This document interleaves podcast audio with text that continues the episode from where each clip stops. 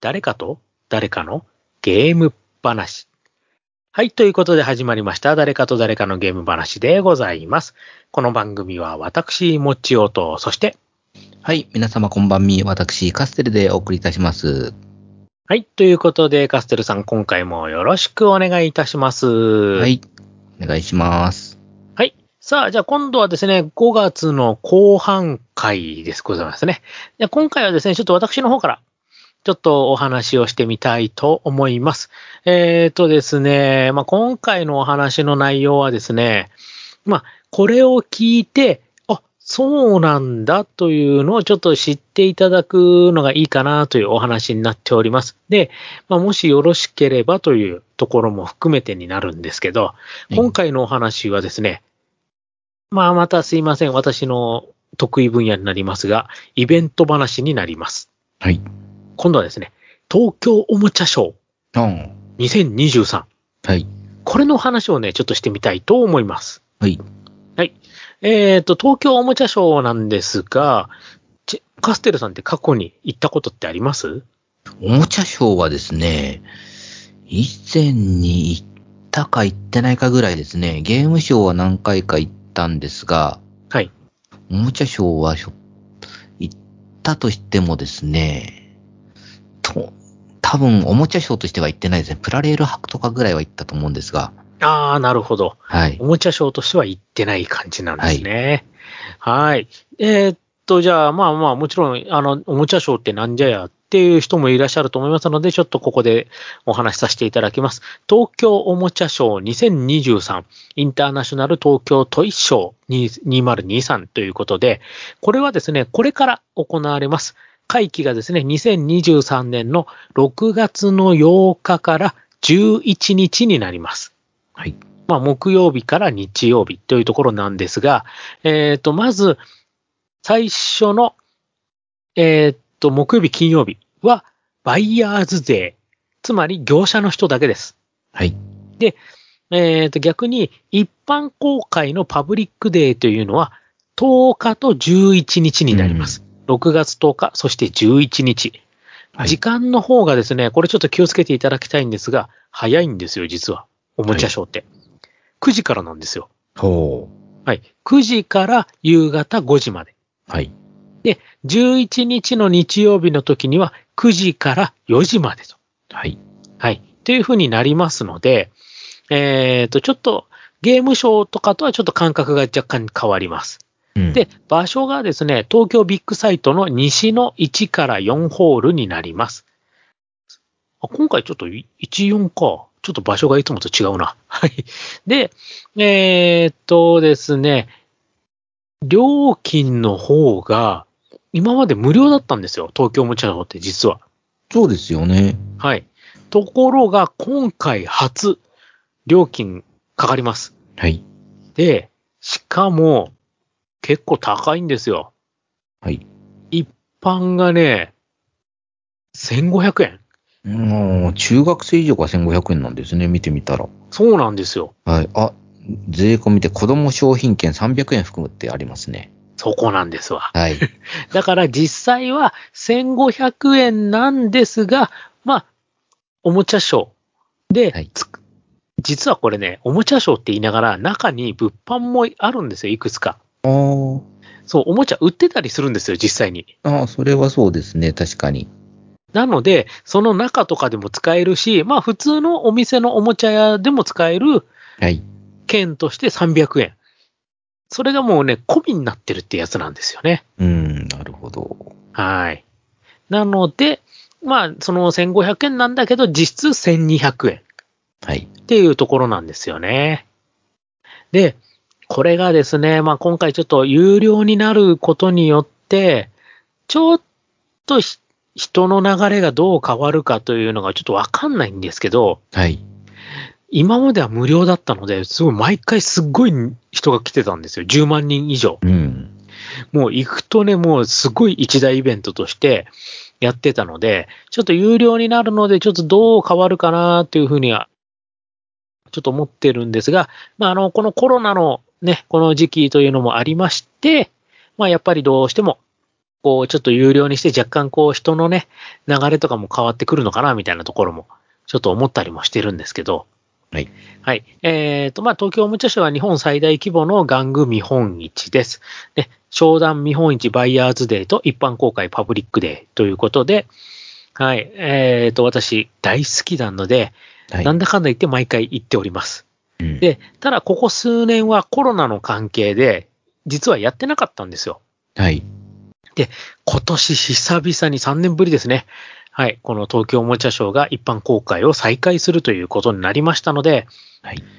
ちょっとお話をしたいなというふうに思いまして、はい。まあ、もしこれを聞いて、おもちゃショー行ってみようかなと思う方、やっぱりいらっしゃると思うんですよ。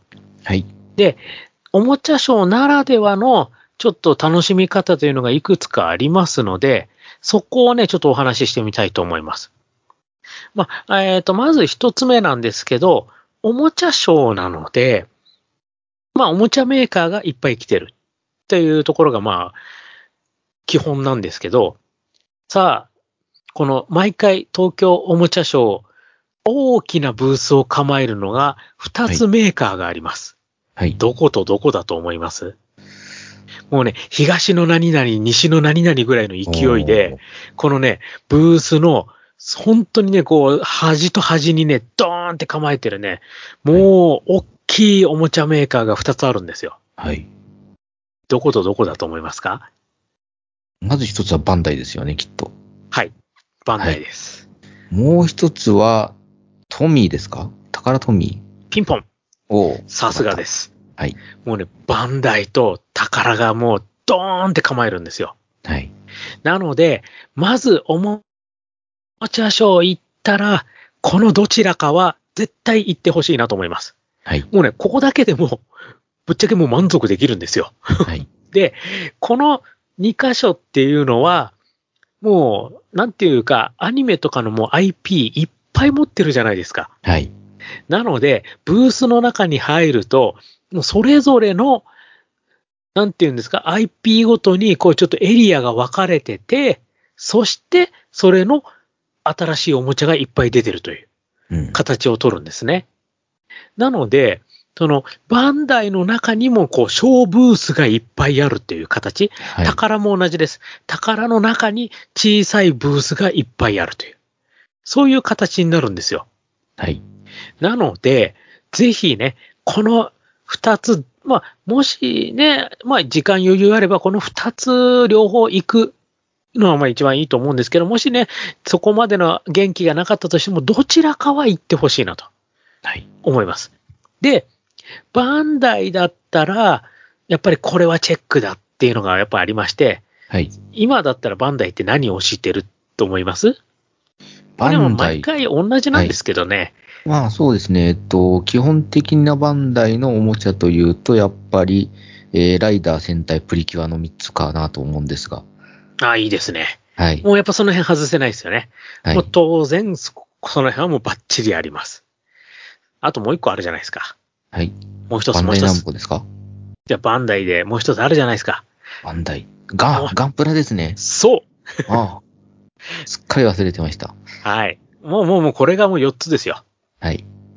で、えっ、と、あとは、あの、キャラクターもののフィギュア。はい。これもいっぱいあります。で、えっ、と、前回行った時には、セントセイヤの実物大のクロスが置いてあったりとか。はい。あとガンプラももうすっごい、あのもう、10万とかするようなガンプラはい。そういうのがこう展示されてたりとか、そういうね、なかなかこうお店で見ることができないような特別なものとかも展示されてたりするので、まあその辺はぜひね、こう、バンダイ行ったら、あとまあ仮面ライダーだったらね、こう新作のベルトとか、はい。ねはい、やっぱりそういうのもありますし、ね、ぜひぜひチェックしてほしいなと思います。じゃあ逆に宝。宝といえばこれっていう、はい。さっきもね、でもね、カスレさん答え言っちゃったんですよね。はい。宝といえばプラレールですよね。そうなんです。はい。毎回ね、宝ブースにはものすごい大きなプラレールのはい。もうレイアウトが出るんですよ。はい。これはね、もうね、小さい子供たちも釘付はい。け。っていうか、大人も釘付け。ですよね。もう、もう醍醐味ですね、これが。はい。なので、これはね、ぜひ宝ブース行ったら見てほしい。はい。そして、もう一つね、宝で見てほしいのがあるんですけど、はい。宝ブースって意外とね、大きなオブジェがドーンって出てて、はい。まあ、トランスフォーマーとかね。はい。それ系のがね、結構ロボットものとかがドーンって来るんですよ。ガンプラに対抗して。はい。で、これがまた意外とマニアックなのが出てたりとかするので、ミクロマンとかがね、意外と置いてあったりとか、はい。うわ、懐かしいとか思いながら見たりするんですけどね。そういうのもちょっと見たりとか、あと、宝トミーなので、まあ、トミーといえば、あの、プラレールじゃなくて N ゲージ？はい。もうちょっとこうランクが、こう大人向けの、こうおもちゃみたいなね、そういった形の、あの、レールのね、あの、電車のね、こう、ものとかそういうのもあったりとかもしますんで、そういうのを見るのも楽しいです。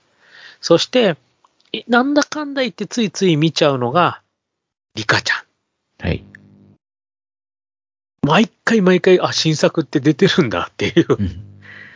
ああいうの見るのもやっぱりこう楽しいですよね。こう、はいあ、こんなのあるんだ、あんなのあるんだっていうね。各、ね、こう、宝もいろんな、こう、ものもありますんでね。す今回あるかな？前はね、ゾイドとかもあったんですよ。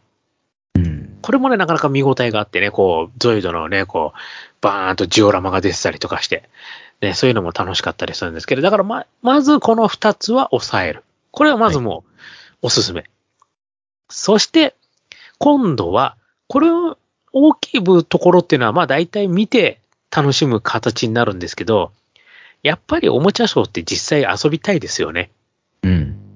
さあ、遊ぶというところでおすすめのブース。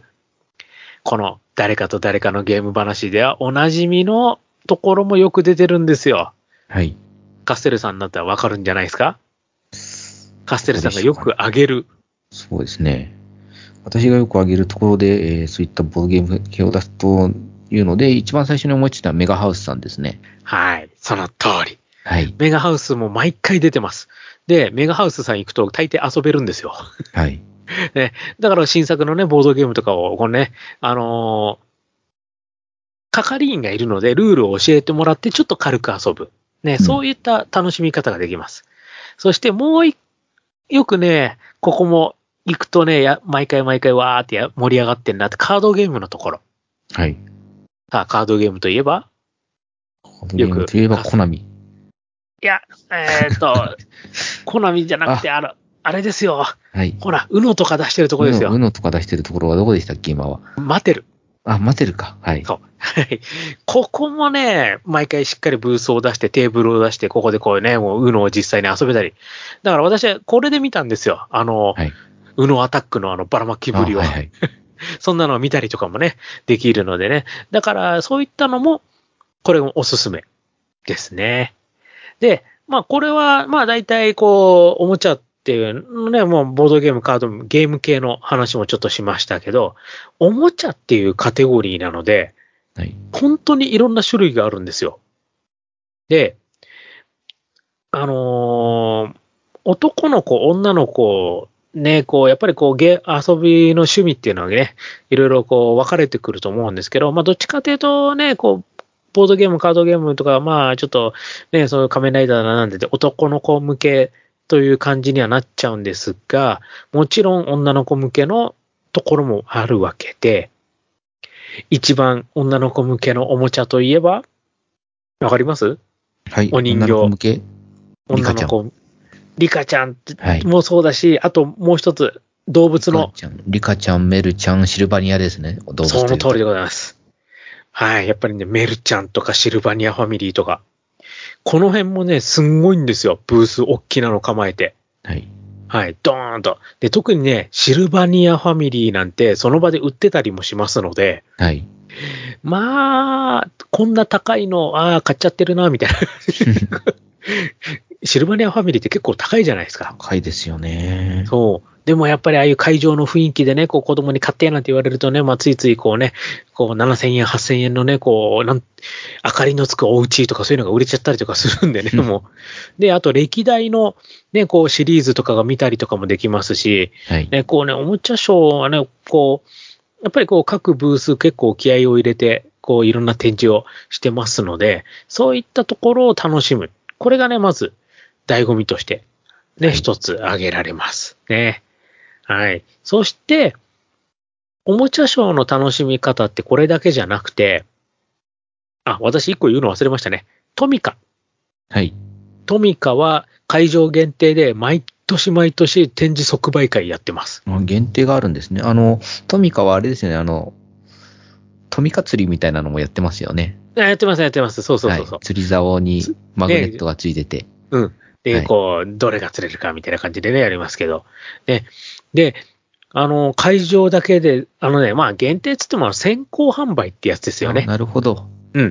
そういうのをやってたりとかするので、まあ、やっぱりトミカのね、ファンの人たちは、まあ、そういうのをね、こう、おーっていう感じで、もうね、物販ブースのところですごい列作って、はいあらかじめこう、なんか紙にね、こう、番号を書いて、それこれを、つって、レジでこう買ったりとかやってますけど、うん。多分ね、この辺は今年もあるんじゃないかなと思ってるので、はいね、そういう情報とかも多分、このもう少し、6月の10 10日、11日なので、まあ5月下旬ぐらいになって、こう、おもちゃショーの情報っていうのが結構出てきたら、まあ、その辺好きな人はぜひね、そういうのもチェックして、うん。こう、トミカとかも出てくるんだな、みたいな、そういうのもね、ちょっと見ていただければと思います。はい。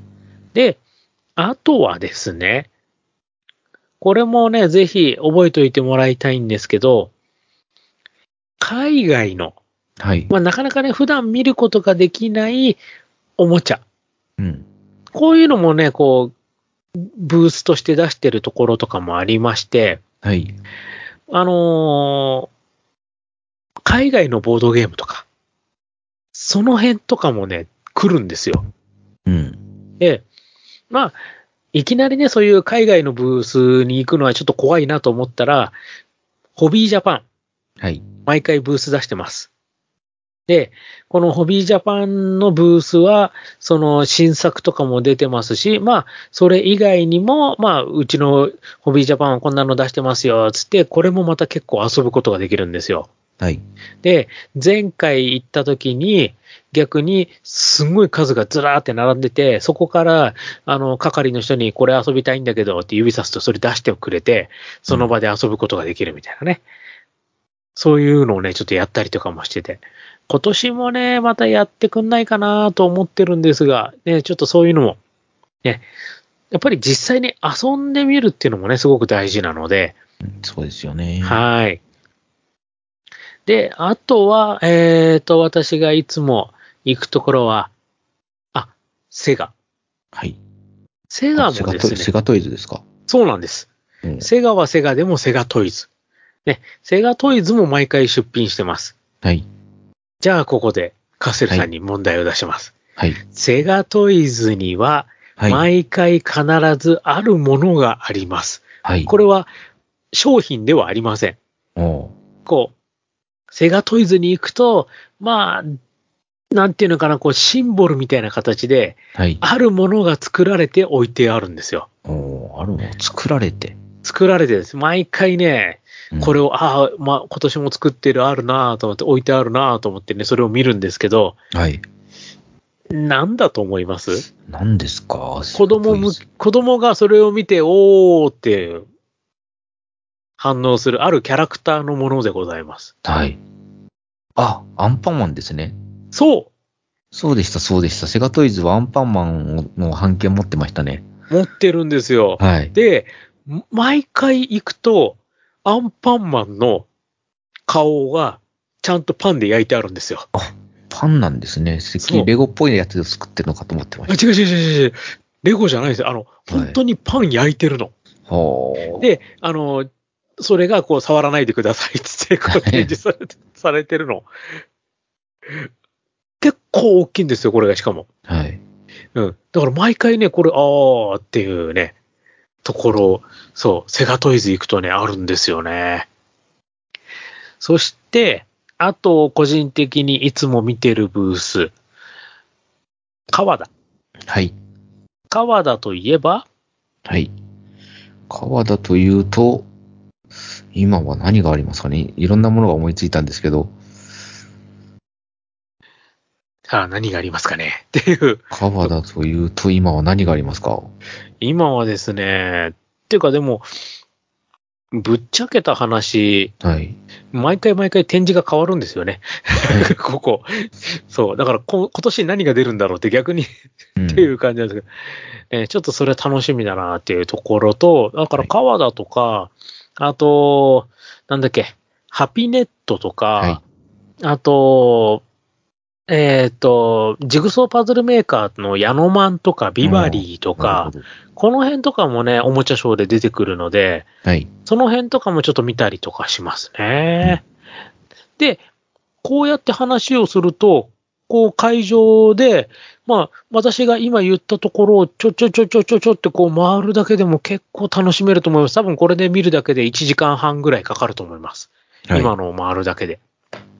で、あとは、その物販ブースとかで実際に見て面白かったなというのを、その場で買うこともできると。はいそういう形になりますのでね。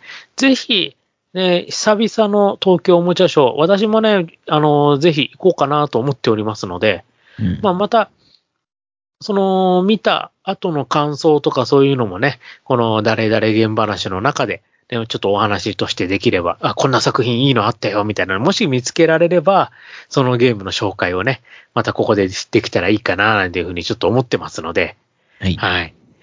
まあ、あの、カステルさんだけじゃなくて、私も一応アナログゲームをやるんだよっていうところで、どっちかというとね、この番組内ではね、カステルさんの方がアナログゲームっていう感じではありますけど、一応私もやるんですよ、というところで、こういうね、あの、おもちゃショーとかそういうのも行くんですよ、っていう形を、ね、はい、あの、ちょっとここで少しアピールしといてっていうところで。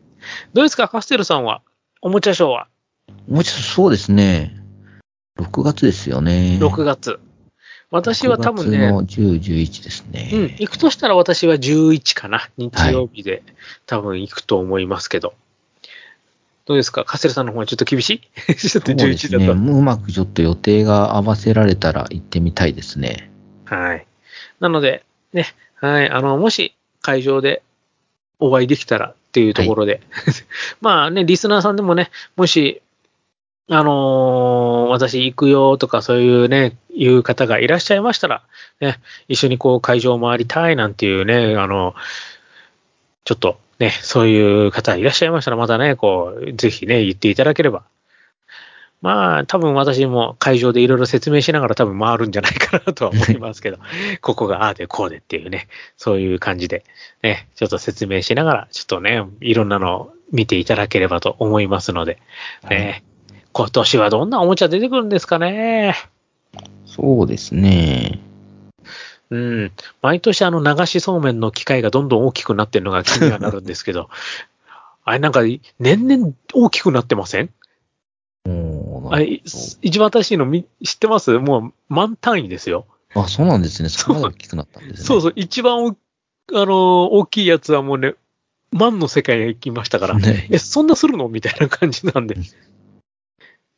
あと、そうですね、あの、ちょっと見たいなと思ってるのが、あの、いろいろボードゲームとかね、今流行ってるんで、いろんな新作出てると思うんですけど、はいその中でね、人生ゲーム。やっぱ定番としてね、昔ながらの人生ゲーム。あれもほら、毎年毎年出るんですよ。新しくなって。そう。だからそれね、今年どんな感じになるのかなとかそういうのも。あ、そういえば、ちょっとごめんなさい、よ余談ですけど、今、ふとはい思い出しましたけど、あの、人生ゲームなんですけど、はい。今度、対等とはい。人生ゲームがコラボするあのって、はい。あの、あれですよね。あの、クレーンゲームの景品でそ出るんですよね。う、よりによって。はい。よりによってなんで、そうなんですよ。え？あの、普通に売らないのって、はいなんで、なんで景品なの？よりによってクレーンゲームのって。、はいやいやいや、これ欲しいけどいくらかかるの？みたいな。はい。あれってだって全然掴みどころないじゃないですか。そうなんですよね。今のクレーンゲームってあの、昔の頃と違って、あの、レンコインしないと取れないんで、そう、だからもうなんかあの、あれですもんね、こう、10回に1回ぐらいアームが力が強くなるよみたいな、そういう世界ですよね、もう。はい。だからあれ、対等の、いや、いいけどなーと思いながら、あれ見てみたいんですけどね。でも、あれだ、確か同じぐらいでしたっけ？あれ、来月でしたっけ？そうですね、5月頃だったと思いますね。ですよね。なんか5月、6月ぐらいでなんか出るっていう話ですよね。はい。そう、久々にこうなんか、いいなぁと思ったら、ねえ、あれ普通に2000円ぐらいで普通にこう、人生ゲームとして売ってくれればいいのにって。だって私2000円取れる気しませんもん。ですよね。かといって、転売ヤーの、いやー、それは、それは悔しいからはね。転売ヤー買うのも悔しいので、そう、だからち力もんかと思っちゃいますよね。近くのゲーセンに入れてくれるかどうかもわかんないですしね。はいで、だってほら、もし入ったとしたら絶対そのお店の目玉になるじゃないですか。うん。ってことは絶対渋い配置になるじゃないですか。絶対これ取れないじゃんっていう。なんかそんな感じになりそうなんでね。はい。まあちょっと、あれは、やってみたい、見てみたいけど気になる台頭との、ね、台頭70周年でしたっけ？の記念でしたよね、確かね。はい、70周年記念の人生ゲームというのが今度出るということで。ねえ、ちょっといいなーっていう、もうちょっと余談になりましたが、ちょっとね、そんなのもありまして。ね、はい。この、東京おもちゃショー。幕、あえっ、と、ビッグサイトなので、えっ、と、ゆりかもめかな？電車としては。ね。ゆりかもめもしくは臨海線になります。あとは車。ね。車で行く場合は駐車場がね、あのビッグサイトありますので、はい。ね、駐車場結構大きいの。私ね、毎年実は車で行ってるんですよ。そうなんですね。はい。車で行って、で、こうちょっと離れたところに、あの、大きなね、駐車場がはい毎年、あの、あるので、そこで止めてっていうね、感じでやってますけど。ね。はい。もうぜひね、この東京おもちゃショー、今回有料になってどう変わるのか、楽しみにしつつ、私はまた行ってみたいなと思っております。はい。はい。そうですね。で、一応ホームページをちょっと見てみると、あの、うんコロコロ、小学館のコロコロもなんか、併設でイベントやるらしいですね。あまあまあ、あのー子供向けなのでね。はい。はい。あれ？そ、でもどこに載ってる？それ載ってます？はい。コロコロ魂というのがですね、併設でやるらしいです。あれ、そうなんだ。はい。ちょっと私の見てるページと違うのかな？あれ？あれ？あれ？東京おもちゃショー、日本玩具協会のホームページを見てるんですけど、そこじゃない、えっ、と、東京おもちゃショー2023のホームページですね。あ、2023の、はい。あー、こっちか。はい。はいはい、公式ホームページの方か。はい。これね、これね。はい。で、で、で、えーと、こっちで、併設、え、併設ってなんか書いてあります？はい。どれだろう、どれだろう？一応、あ漫画家の先生のサイン会とかもあるらしいあ、です、本当だ。はい。これ、なんだ、めちゃめちゃ混むじゃないですか、これ。はい、ただ、まあ、それも含めての有料なので、どうな、どうかかるかって感じですよね。これ、本当流れ変わりますね。はい。これ、これまでと。はあ。ちょっただ今と、回のコロコロ、こっちのコロコロ魂フェスティバルも、軽く見たところ、そのポケモン推しではないので、本当だ。なんかちょっと違いますね。はい。はい、はい、はい、はい。コロコロが何を売りにするのかっていうところでもまた変わってきそうな気もしますね。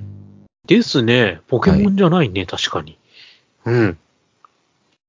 いやーでも、ちょっと、これは、なかなか面白そうで、これはこれで面白そうですね。はい。はーい。まあ多分有料になるので、まあ今までよりは来場者は少なくなるはずだと思いますが、そう、あのね、無料だからって来てた人って絶対いると思うんですよね。そうなんですよね。無料で、で、あの、メーカーによっては、あの、お土産みたいなものがもらえたり、お土産とかサンプルがもらえたりもするのあ、で。だってサンプルすごかったっすもん。はいぶ。っちゃけ。本当に。無料でこんなにもらっていいのぐらいの勢いですから。ねえ、それが。ああ、でも、ねえ、今回有料になってどうなることやら。あ、でもブース的にはそんなに減ってないな。十分十分。うんああ、相変わらずバンダイでかいのあるじゃないですか。はい。はい。で、はいはいはいはい。メガハウスとかもあるし、あ花山とかね。はい。いいですね。私この辺よく行きますね。はい。あとは、あハッピーネット。さっき言いましたよね。この辺もあるし、えあ、キャラものだとエンスカイですね。あ、なるほど。はい。ここもよく。あ、今回川田結構これ大きいですよ。これ、ブースとして。はい。普段頑張ってますね。ちょっと広めですね。で、おや？おや？おや？宝がいないな。こ？宝は多分別のフロアですよ。のあ、本当だ。はい上、上フロアですね。はい。なるほど。上のフロアの方におりますね。はい。いますね。はい。ドドーンと。宝、っていうか、宝今回なんです？かこれうん。宝トミーと宝トミーアーツってこう二つ持ってますよ。はい。なかなかですね。やってますね。いやー、これは、はい。十分十分、これだけあれば。私的にはもうありですね。はい。はい。あら？何これ？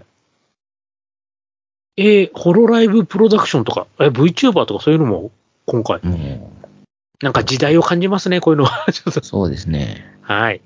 ということでね、もう、いろいろと値段ね、有料になったけど、これまで通り、いろいろとやっぱ楽しく、一日過ごせそうですので、ぜひね、興味のある方は、はい。これはほ、うん、公式ホームページを見た方がいいと思いますのでね。そうですね。で、公式ホームページ見ますと、えっと、前売りチケットは、えっと、前売りのみみたいですね。4月28から発売するけれど、当日販売によってはございませんということなので、えーもし行こうと6思ったら月、はい、うん行こうと思った方は、えー早めにチケットの方を用意しておくべきかと思いますね。はい。えーちょっと1500円ですが、300円は、券として使えますのでね。はい。はい。実質1200円というふうになっております。はい。ね、もし行かれた方はまたね、あの、会場でこんな面白いのあったよっていうのが、そういうのももしありましたら、ぜひ、ね、またこう、誰々ゲーム話をつけてつぶやいていただけますと、ね、番組内でそちらも紹介していきたいと思います。はい。はい。ということで、今回のお話は、東京おもちゃショーのお話でございました。はい。えっ、と、私の方からは以上ですが、カッセルさはいん何かありますか、そうですね。えっと、まあ、大したことではないんですが、えー前回の放送で、えーセガのエラーゲームリセットについては告知をさせていただきましたが、えー同じセガの、えースマホゲーム、ぷよぷよクエストですが、えー無事に10周年を迎えられました。えーはい。はい。やりますね、10周年。はい。おー。そうなんですよ。あの、本当に、最初見たときは、あの、パズドラのパクリかと思いながら、サービス開始の頃からちちまちまとやってたんですが、無事に10年を迎えられることができましたので、いやー、こちらは安泰ですね。はい。ぜひ、はいあの、セガのエラーゲームリセットにちょっとくじを、くじを舐めたり、審査を舐めたりした方は、あの、ぷよぷよクエストでちょっと癒しを求めていただければよ よろしいかと思います。いやいや、もうここから、ここから化けるかもしれませんから。そうですね。まあ、化けるとしたら、化けるとしたらもう、コナミ参入で、ときめきメモリアルとか来てくれると面白いんですけどね。いやー、それ、闇落ちした藤崎しおりとかそういうのもすごいことになりそうだけど。はい。いいな、でも、それはそれで確かにでも面白いけど、どうなんだろう。はい、いや、なんか完全に別ゲーになるんだなと思って。まあまたは、またはコナミ参入でミスターゴエモンでもいいですよ。もう、やっぱりね、ターゲットがよくわからないというオチがつくっていうところですな、本当に。ははいい。まあ、まあまあ、あの、まだまだ、あの、エラーゲームリセットは始まったばっかりなんで、はいですねちょっとね、はい。あの桜生革命よりは長く生きていただけることを切に願います。はい。ね、まあ、とりあえず生温かい目で見ていこうと思っておりますのでね。はいはい。はい。ということで、はい、ここまでのお相手は私、もちおと。はい。私、カステルでお送りいたしました。今回のお話はこの辺で、また次回をお楽しみに。それではまた。失礼しまーす。誰かと誰かのゲーム話では、皆様からのお便りをお待ちしております。ツイッターのハッシュタグ、誰々ゲーム話でつぶやいてください。番組内で紹介させていただきます。また、メールでのお便りも募集しています。m, o, c, h, i, o, g, a, m, e, d, a, i, s, u, k, i, d, x, アットマーク yahoo.co.jp もちよゲーム大好き DX アットマーク yahoo.co.jp となります。